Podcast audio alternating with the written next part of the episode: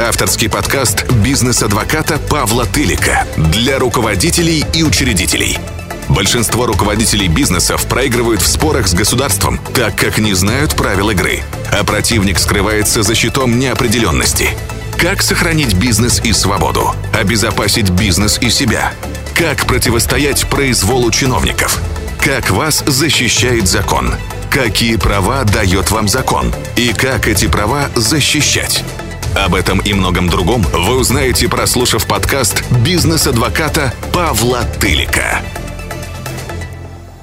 Здравствуйте, с вами на связи бизнес-адвокат Павел Тылик. И сегодня мы поговорим о свидетельских показаниях, которые гражданин дает, и затем ему, его привлекают в качестве подозреваемого. И вот эти показания как свидетеля кладутся в основу, вот так сказать, будущего его привлечения, в том числе к уголовной ответственности по какой-либо статье Уголовного кодекса. И возникает вопрос, да, ведь здесь вот, так сказать, разный статус. Вот если ты, э, тебя привлекает в качестве подозреваемого, здесь одно, да, ты имеешь право не давать показания, можешь воспользоваться статьей 51 Конституции. Мало того, ты, э, правоохранительные органы не могут тебя допрашивать, если ты пришел без адвоката. В этом случае обязательно должен присутствовать адвокат, в этом случае обязательно предупреждение, что он вправе воспользоваться вот этой статьей и не свидетельствовать против себя и своих близких. И, в общем-то, может отказаться от дачи показаний. А вот если его привлекают сначала в качестве свидетеля, то его предупреждают за отказ от дачи показаний и за дачу заведомо ложных показаний.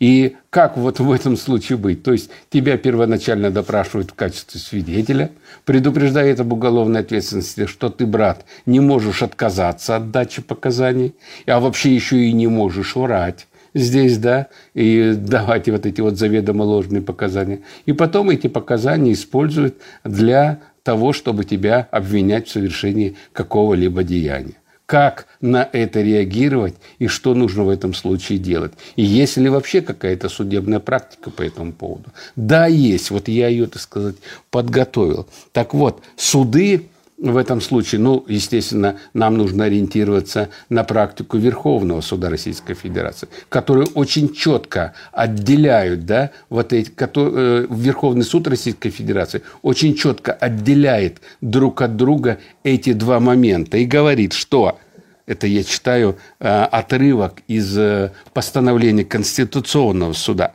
который сказал, что допрос лица в качестве свидетеля, очная ставка, а также иные следственные действия, проведенные в отношении него в целях уголовного преследования в отсутствие адвоката, признаются не имеющими юридической силы. И дальше Конституционный суд сказал очень интересную фразу, что нужно в этом случае учитывать фактическое положение лица, в отношении которого осуществляется публичное уголовное преследование. То есть, если понятно, что ты, как сейчас допрашиваешься в качестве свидетеля, а это уловка следователя, да, или дознавателя, что тебя сейчас будут допрашивать в качестве свидетеля, предупреждают, давят, да, и говорят, если ты сейчас откажешься от дачи показаний или дашь заведомо ложные показания, то ты, брат, сейчас вот тут у нас присядешь. Так вот, суд конституционный, он сказал нет. В случае, если ты допрашивался в качестве свидетеля – и не было реализовано твое право на то, чтобы рядом с тобой был адвокат, а еще если тебя предупредили задачу заведомо ложных показаний и отказ от, из, об уголовной ответственности за отказ от дачи показаний, то такие твои показания в будущем не могут использоваться против тебя.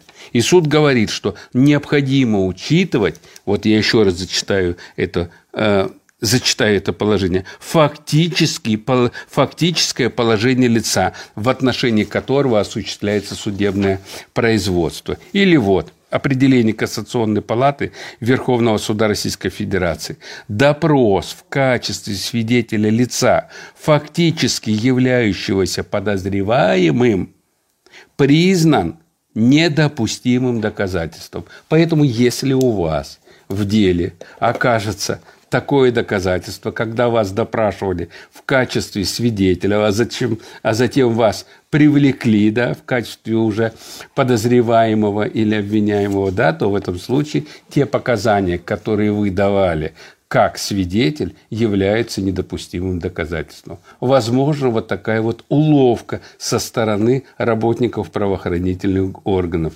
которые умышленно допрашивают вас в качестве, ну, такой тактический прием, да, допрашивают вас в качестве свидетеля, а затем приводят аргумент, что вы должны все рассказать, потому что вы обязаны свидетельствовать в данном случае, предупреждает вас об уголовной ответственности за дачу заведомо ложных показаний и отказ от дачи показаний. А потом берут эти показания, так сказать, вам, опять их предъявляют и говорят, так вот же ты сказал.